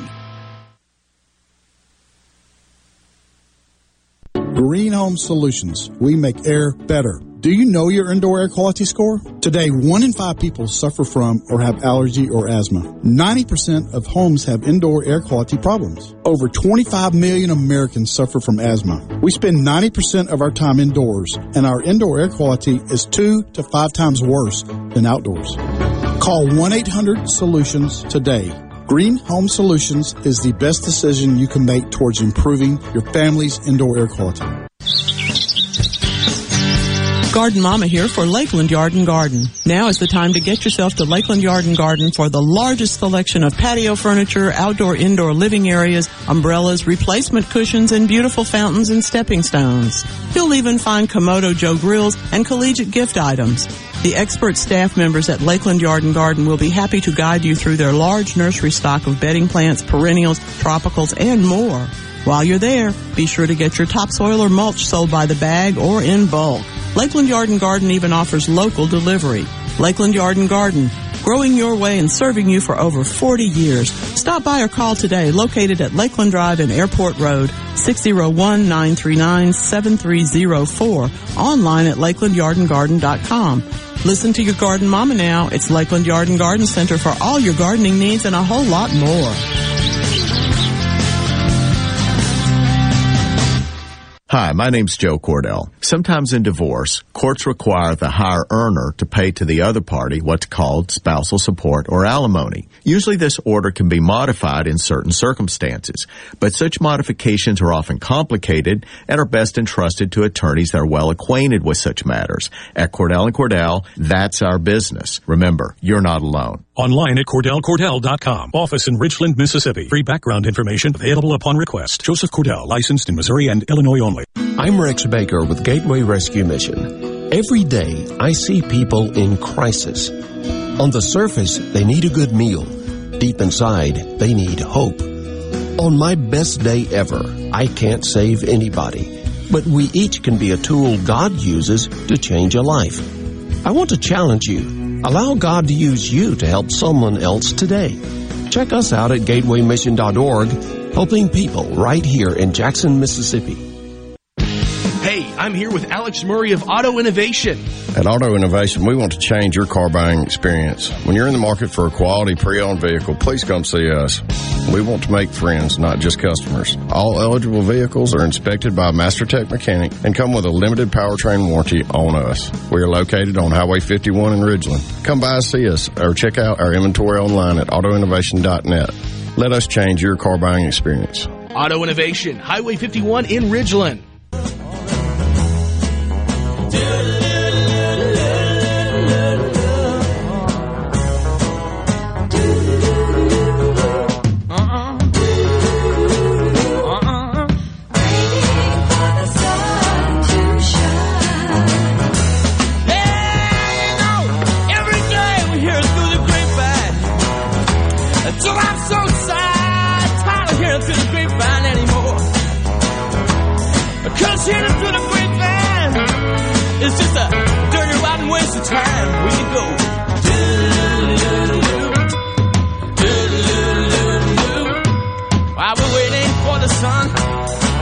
Ah, yes, indeed. There are a lot of songs that mention the sun. There are a lot less that mention grapes, but we we go all that way. We we will try and find those for you anytime we can. Thank you so much for being part of Weekend Gardening. Thank you very much to those of you who are part of the Garden Mama community during the rest of the week. You know, I'm always available to you, Mama on air at yahoo.com. You can go to linktree slash garden mama to find out other ways to join in because it all starts here, but you know, it does go on. We have ripples that fall out into the whole uh, place. oh my goodness. Now, interesting texts. Love that C Spire text line 601-879-4395. Y'all are burning it up and it's fun today. Thank you very much for that. Varnado from Louisiana. Such such you have no idea. Varnado doesn't know this. I, I have friends on the radio that I consider to be my friends even though I have never seen them in person. I grew up with a whole bunch of Varnados, and y'all are fun. Let me just tell you. Anyway, um, he, he sent she sent pictures of the fish that are about to get cooked and said this is the best fertilizer. No question about it. If you have access and can you can get some fish to make fertilizer from, I certainly recommend it. Um, there's also a, a great quest, request What, is the recipe for the saute with the onion flowers. Um, that's a good one, and I have to tell you, you can probably put them in anything that you like a little bit of a mild onion taste in. But in my case, it was um, a saute of yellow bell pepper and um, let's see what else. Yellow pepper, yellow bell, yellow bell pepper, onion flowers, and then really just some celery, I believe, were the, were the three things. And then I, I used it to, to put in some chicken. It was really very, very good. Just oniony enough, not overwhelming at all all I do is put onion. I, I cook with I saute with olive oil, so I, I saute those things in, in a fairly hot pan of, of olive oil. It doesn't take but a few minutes. Put the onions in last after everything else is a little bit soft, and then you've got whatever you're going to do with it. Put it on rice, put it in pasta, or in, as in my case, add it to some chicken. Uh, this is matzo ball soup week at my house, so there's a lot of chicken everywhere. Helen wants to know what to do about her camellia. She says it's four years old and I have to say, sitting next to it, barely in view in the photograph in the same bed, I can see what looks to be an azalea or what might be a gardenia, the, the, the, little leaf gardenia, the, the, the ground cover type. So whichever of those plants it is, these are all plants that really need an acid soil. And that means that being against a brick wall, that unless that soil was improved to be acid when you put it in, the chances are really, really good that just the calcium from the brick, just the, the, the chemicals, the, well, not chemicals, the minerals from the brick in that soil around your house does not create an environment that is conducive for these. So, what all I would do in this case is get some fertilizer made for azaleas, camellias, and gardenias because it's a very super duper acidifying fertilizer. Apply it to your soil Keep the keep it mulched with a pine bark mulch, which is another source of that kind of um, opportunity to have some more acid put into the soil.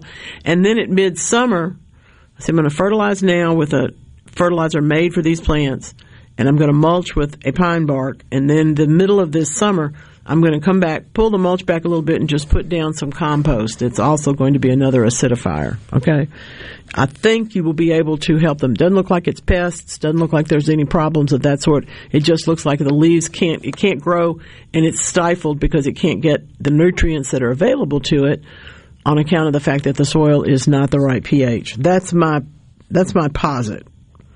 It may or may not be correct. What do you think of sweet sweet what do you think of sweet shrub? I love it. Calycanthus is one of my favorites um, for a small shrub, particularly in the shaded area of your garden. It is beautiful. It is odd. It makes a very funny looking flower that is maroon for all y'all whose teams or favorite teams are maroon. It's a, a natural to have in your garden.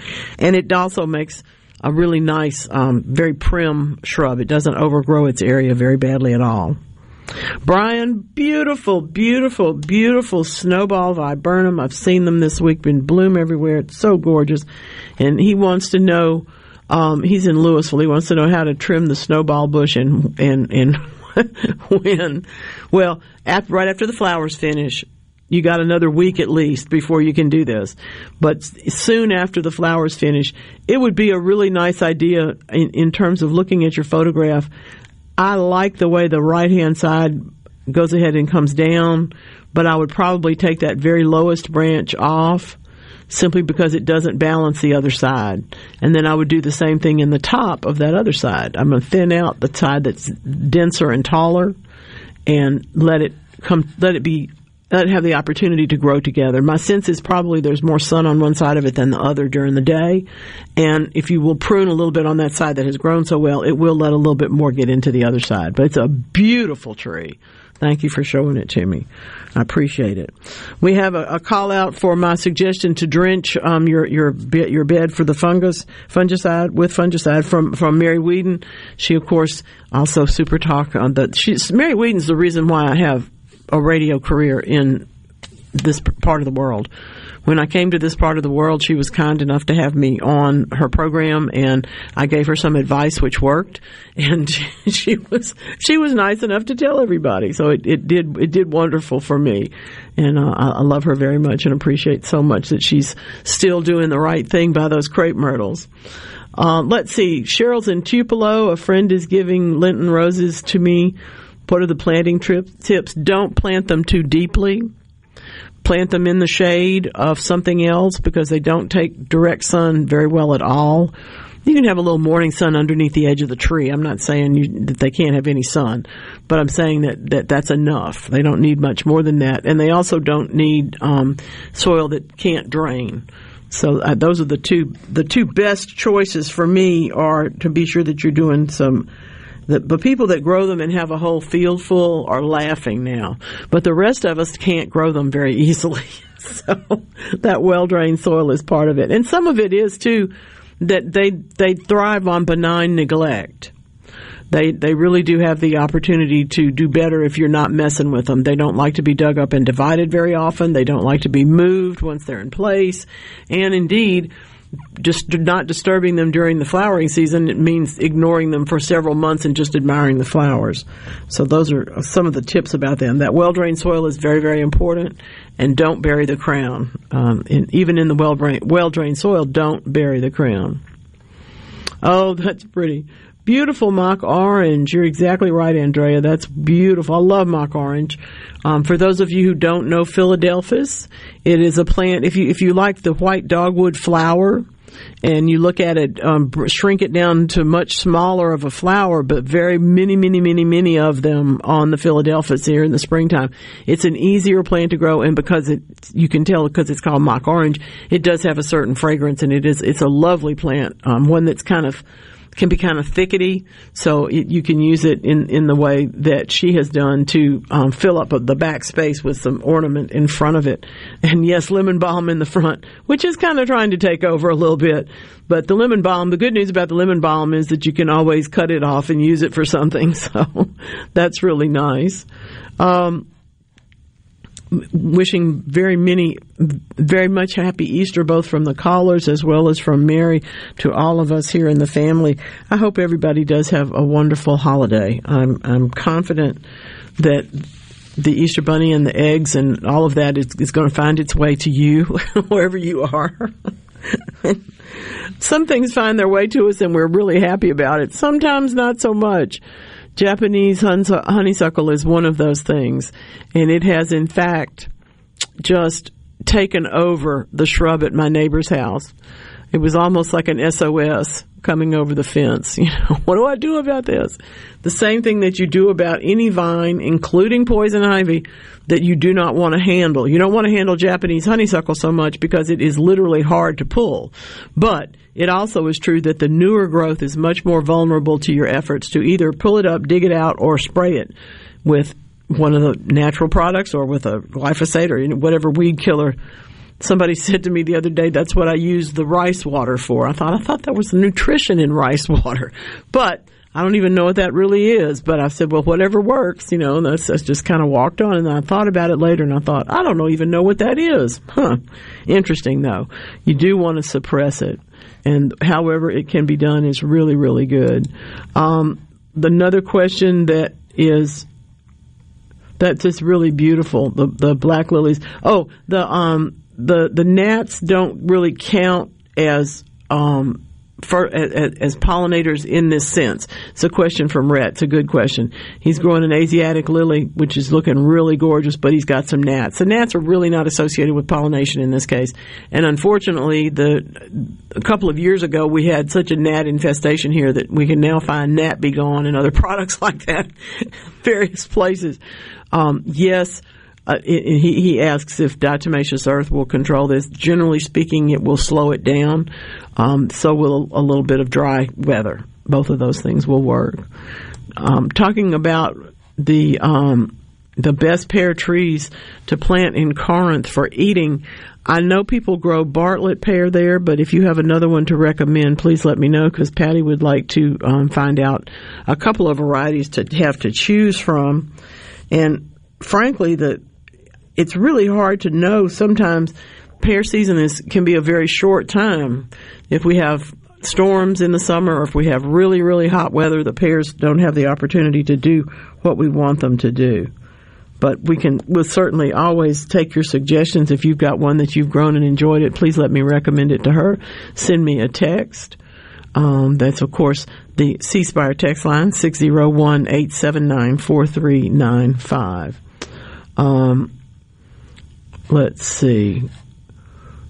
I'm going to wait, Sherry, until the daffodils have uh, have have died back at least half. I talked about this quite a bit last week because I was in the midst of doing some work in one of my beds that has daffodils and other things in it.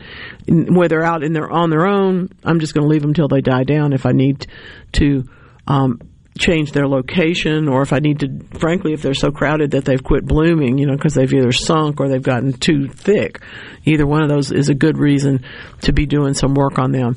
But what I have done in my case, because these are in a, a bed with other things that are coming on for the spring bloom, I just cut them back by half. Not half the leaves, but half the height. And that leaves them plenty to put energy into the bulb, which is the reason we let them die down above ground and at the same time lets you see the other plants. So I think the both I think those things work. Have you ever been the person that I was that had every reason to want to shave their head? I had hair that was so tangled and such a mess and so long I could sit on it when I was a child. But it meant that there were, everybody talks about that, oh, I just loved it when my mama brushed my hair. Well, I did too, except for when it was so tangled up that it made all of us unhappy.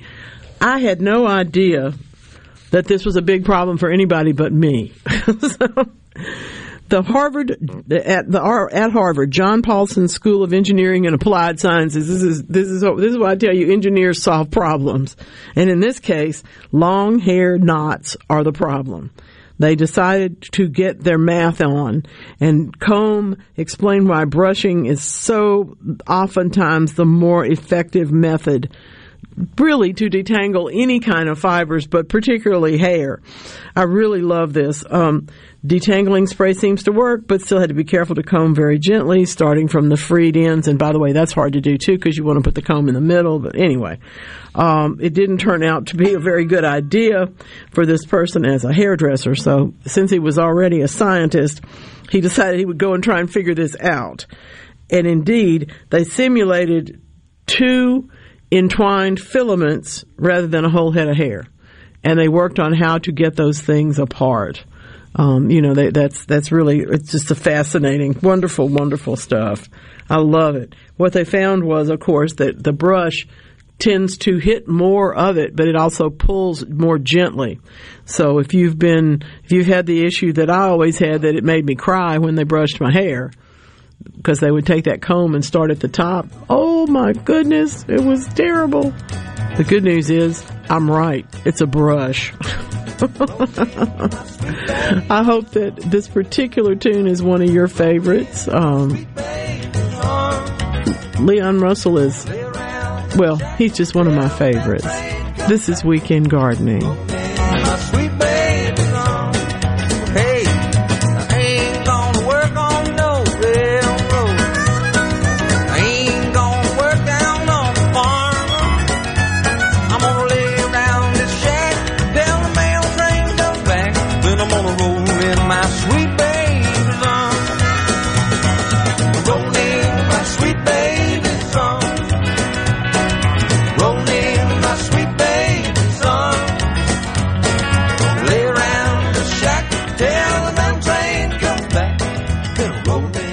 In Mississippi, we look out for one another because that's the Mississippi way. I'll be honest, not long ago, I was unsure about getting the COVID-19 vaccine because I had a lot of questions. And after talking to my healthcare provider, I got the answers I needed to make an informed decision about protecting myself and my community because that's the Mississippi way. Got questions? Get informed by visiting the msway.com or talking to one of the physicians with the Mississippi State Medical Association. Are you looking for a contractor for your new home or remodel?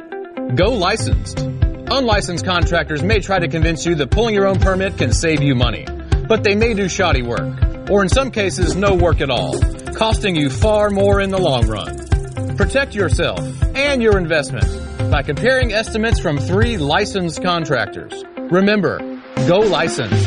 For more information, contact the Mississippi State Board of Contractors at msboc.us. Family Termite is a proud VIP sponsor of the Handyman Show on Super Talk, Mississippi. Whether you're a proud DIYer or a seasoned veteran, Mississippi's handyman Buddy Slowick has the answers to your home improvement questions each Saturday from 10 till noon. It's time to transcend the ordinary and expect more with Mazda of Jackson. Right now, get 1.9% financing on all 2022 Mazdas in stock. That's right, 1.9% APR on all 2022 models, which will save you thousands in finance charges. And the all-new 2023 Mazda CX-50 will be arriving this month. Buy a new Mazda, and Mazda of Jackson will take care of your first year's maintenance at no cost to you. Shop right now at MazdaofJackson.com. It's our mission to give you great deals while treating you like family every single day. Plus, you can buy with confidence with a 20-year, 250,000-mile powertrain warranty from Mazda of Jackson. Our incredible credit team will work hard to get you approved. 100% credit approval is always our number one goal. Bring in your current vehicle, and we'll buy it, even if you don't buy a new one from us. Don't overpay for your next new Mazda. Get to Mazda of Jackson today and transcend the ordinary and expect more, where nobody walks away because everybody saves. Visit our state-of-the-art facility located at 5397 I-55 Frontage Road North in Jackson. Call 991-2222 today. MazdaofJackson.com. See dealer for details with approved credit on select models. Attention! If you deal with anything from minor to extremely hazardous environmental spills, you've got to check out the full line of absorbents at ESI Supply. They've got white and gray absorbent pads by the bundle or by the roll, sock knit broom products, oil gator, oil dry, spill kits, and more. Just because you haven't had a spill doesn't mean you won't. Give the guys at ESI a call to find out more about how you can be prepared and protect your business's liability. 601-933-4910. That's 601-933-4910. Or visit esisupply.net. What do your customers expect from you? Consistency, reliability, a healthy place for them to frequent, and fantastic customer satisfaction? That's the same thing you deserve. And you'll get it from Jani-King, the king of clean. We currently clean and disinfect over 350 businesses, buildings, healthcare facilities, schools, and offices here in the Jackson area with a 99.99% customer satisfaction success rate. Plus, our average customer retention rate is eight years. For your clean and healthy building, go to JaniKingCleans.com. That's JaniKingCleans.com now. King, the king of clean. The best made to order lunch in Northeast Jackson is at 4th and Goal Sports Cafe. The wings, the chicken tenders and bites, fried or grilled, and the best specialty pizzas in the metro. Call 769-208-8283. That's 769-208-8283. 769-208-8283. Hop on in to Nandy's Candy for all your Easter treats. Personalized eggs, caramel divinity, peanut butter and chocolate whip eggs, chocolate bunnies and ducks, hand blown eggs filled with chocolate, sugar eggs, stuffed animals, jelly bellies, foil wrapped bunnies and eggs, sour bunnies, bunny corn, empty or pre-made baskets, and so much more. Nandy's Candy, 1220 East Northside Drive in Maywood Mart. Exactly where the Easter Bunny shops. Shop online at nandyscandy.com for in-store pickup or shipping.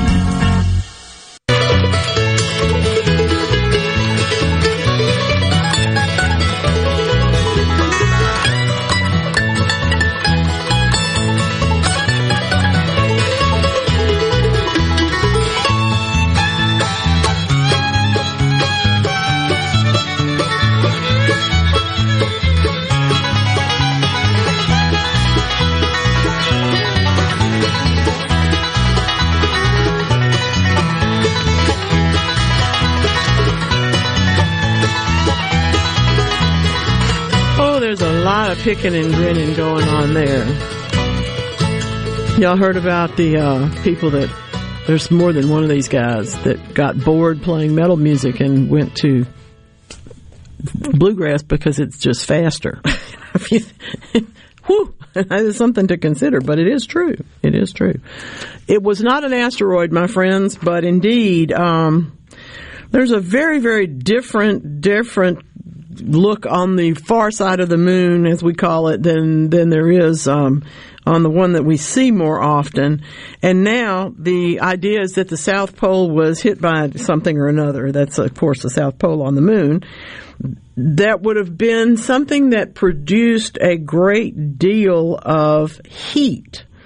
And in that, in turn, would have carried certain materials like rare earth and, and that sort of thing, minerals and whatnot, to the moon's near side, but the concentration of elements that would have contributed to this volcanism changed everything on both sides. And that's an interesting way of looking at it. Um, the, the, the, the combination of the Soviet Luna missions and the U.S. Apollo program are what gave us the views of the both sides of the moon. The fact that we can see two different sorts of environments there. While the differences in the volcanic deposits are pretty obvious, of course, later on we began to understand the differences all the way into the, the whole geocomposition of the place. Very, very different.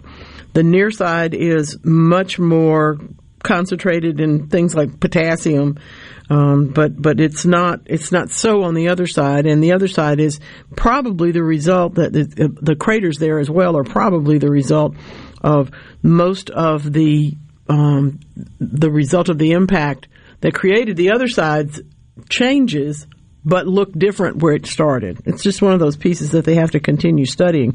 But I would love the idea that we're finally able to see, well, maybe it was heat. Maybe there was this impact and that's what changed it all. You know, really nice stuff. Thank you for your compliments and your kind friends around here. Um, yeah, that's that's really good. Red, I love that. That's really fun. Yes, they they are. That's fun. Um, let's see. I'm. Uh, oh, thank you very much. I'm, people are dancing to that bluegrass. We have to put on that a little bit more often, perhaps. That's all picking on the Grateful Dead, but there's picking on every band you've ever had. if you've never explored that world of music, picking on the Beatles is really fun too. Um, transplanting, digging up and, and shifting the location of a conifer tree right now is this is about the end of when it can be done. If you're to the northern part of our listening area, more likely to succeed than if you are along the Gulf Coast. Okay? Okay. I have gotten, I hardly get mail about worms, but good grief. Y'all have sent me mail, you have asked me questions in public and sent me texts. What about this invasive jumping worm? Now, this is not the flat-headed one. That's a different discussion. We're not going to talk about that today because it'll get confusing. But the invasive jumping worm is getting a lot of attention because it has spread its territory. Um, originally introduced from Eastern Asia, probably like everything else in some sort of shipped, you know, produce material or something. And indeed, they, they came in um, the 19th century, but as the climate has become more conducive for them, that is to say, it is warmer for more of the year in much of our states, they have indeed been found in Wisconsin, Missouri, Illinois, Iowa, Minnesota, Nebraska, Ohio, Texas, Louisiana, Indiana, Kansas, and that's kind of backwards, Kentucky. Um, anyway, what you can see is that they're going down this, they, they have moved their way up the side of the Mississippi River, and indeed, Texas and Oklahoma too. So, the reason for talking about this is what they do is tear up topsoil, and we have enough trouble keeping our topsoil together. This is um, they, they leave behind the the granular soil, which is more like coffee grounds than it is like tillable soil. Uh, I had to laugh. Somebody sent me a note and said, "Can I have some? I'm I'm gardening in heavy clay. I would, could really use these guys to get in here and do some of the work for me." It doesn't work like that. They're opportunistic. They're going to go where it's easy for them. Unfortunately, they have that other quality that we have noted in a few things, and that is that they can reproduce without mating. So that means only one can become many, many, many over a period of time. It is extremely invasive. Um, if you find them, you're advised to. This is probably not going to happen to us, but you find the egg casings. Um, the the the, dirt, the worms themselves do not survive the winter, but their egg casings do as the environment gets more conducive for them as far and going farther and farther into what areas they used to not be able to live in because it was too cold in the winter, even for their egg cases. It's no longer so anymore. So they're looking uh, to try and make people understand. And if you are one of the people that has written to me, understand you're probably not seeing this in your garden, but if you do, let someone know. And if, you know, not, I mean, you can let me know, but it'd be better if you let your county agent know. And if you have friends that in, in other parts of the country are dealing with this, tell them to get those things destroyed. Get those things into a bag and tear them up and destroy them. Um, in fact, the, the advice coming out of this particular article from Smithsonian is to put the put them into a plastic bag, put the either the egg cases or the worms into a plastic bag, leave them in the sun for at least 10 minutes and then throw them away. Don't don't take them for bait. Don't take them for gardening or for composting. Um, they they really do have sim they, they kind of look sort of kind of sort of kind of like night crawlers but not really. So they they are different and you would you would notice that they were different if you saw them. Okay? But when you write to me about it, please make sure that it's a worm that is in our area that you're worried about. Let's worry about the ones we need to worry about. What about diatomaceous earth? Ken says, yeah, that's okay. You can do that. I'm sure that would run run off at least some of them, but it's not going to get them out, and we need to get them out because the ones that don't make it are the only ones that won't tear up the soil. Okay, okay. Archaeologists have excavated giant spheres in Costa Rica. Why am I telling you this? Because I've been hearing about this forever, and they finally got a picture of one, and I'm just tickled. That's all. Um, this is the Rio Grande de Térraba, where they established co- complex social, economic, and political systems. The, the Diquis did the Diquis Delta of Costa Rica. It's beautiful. This is the period between 800 AD and 1500, and they grew into large communities. They're just beautiful, beautiful. They, what they're doing now is protecting and preserving these monuments, these beautiful, beautiful things, and then we're going to find out what it's all about sooner or later. But if you don't hang on to them, you can't. You certainly will never be able to know what why they're there and how we got them, and and their relationship to the other ones around the world. If we don't keep them safe, so that's what they're up to. Um, I don't know if, if, if you have ever worked with um, a group of people that were determined not to have a good time, but I got to tell you, I should have been talking to you about the. Uh, um, the the egg contest. I had so much response to that, talking about smacking eggs with different people. I, I don't know if you're going to do that to, uh, to to celebrate or not, but it is an awful lot of fun, especially if maybe it's a little too wet for an egg hunt. You can always knock eggs and see who wins that competition.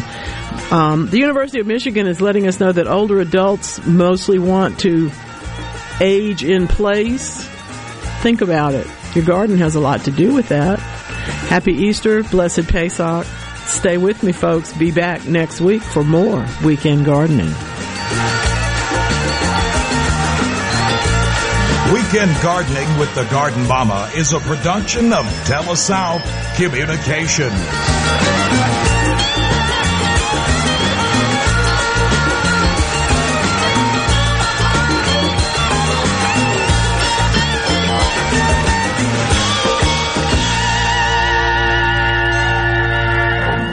Know that nowadays most people go online to look at a business before they spend their money. Are customers able to find you online? With the power of SuperTalk Mississippi Media Digital, you can reach potential customers and get more referral and repeat business. SuperTalk Mississippi Media Digital's highly trained and trusted staff is ready to work with you to help your business capitalize on the power of digital marketing. Call 601-991-2305 or go to stmmdigital.com to get started today. Your business may not be a Fortune 500 company yet.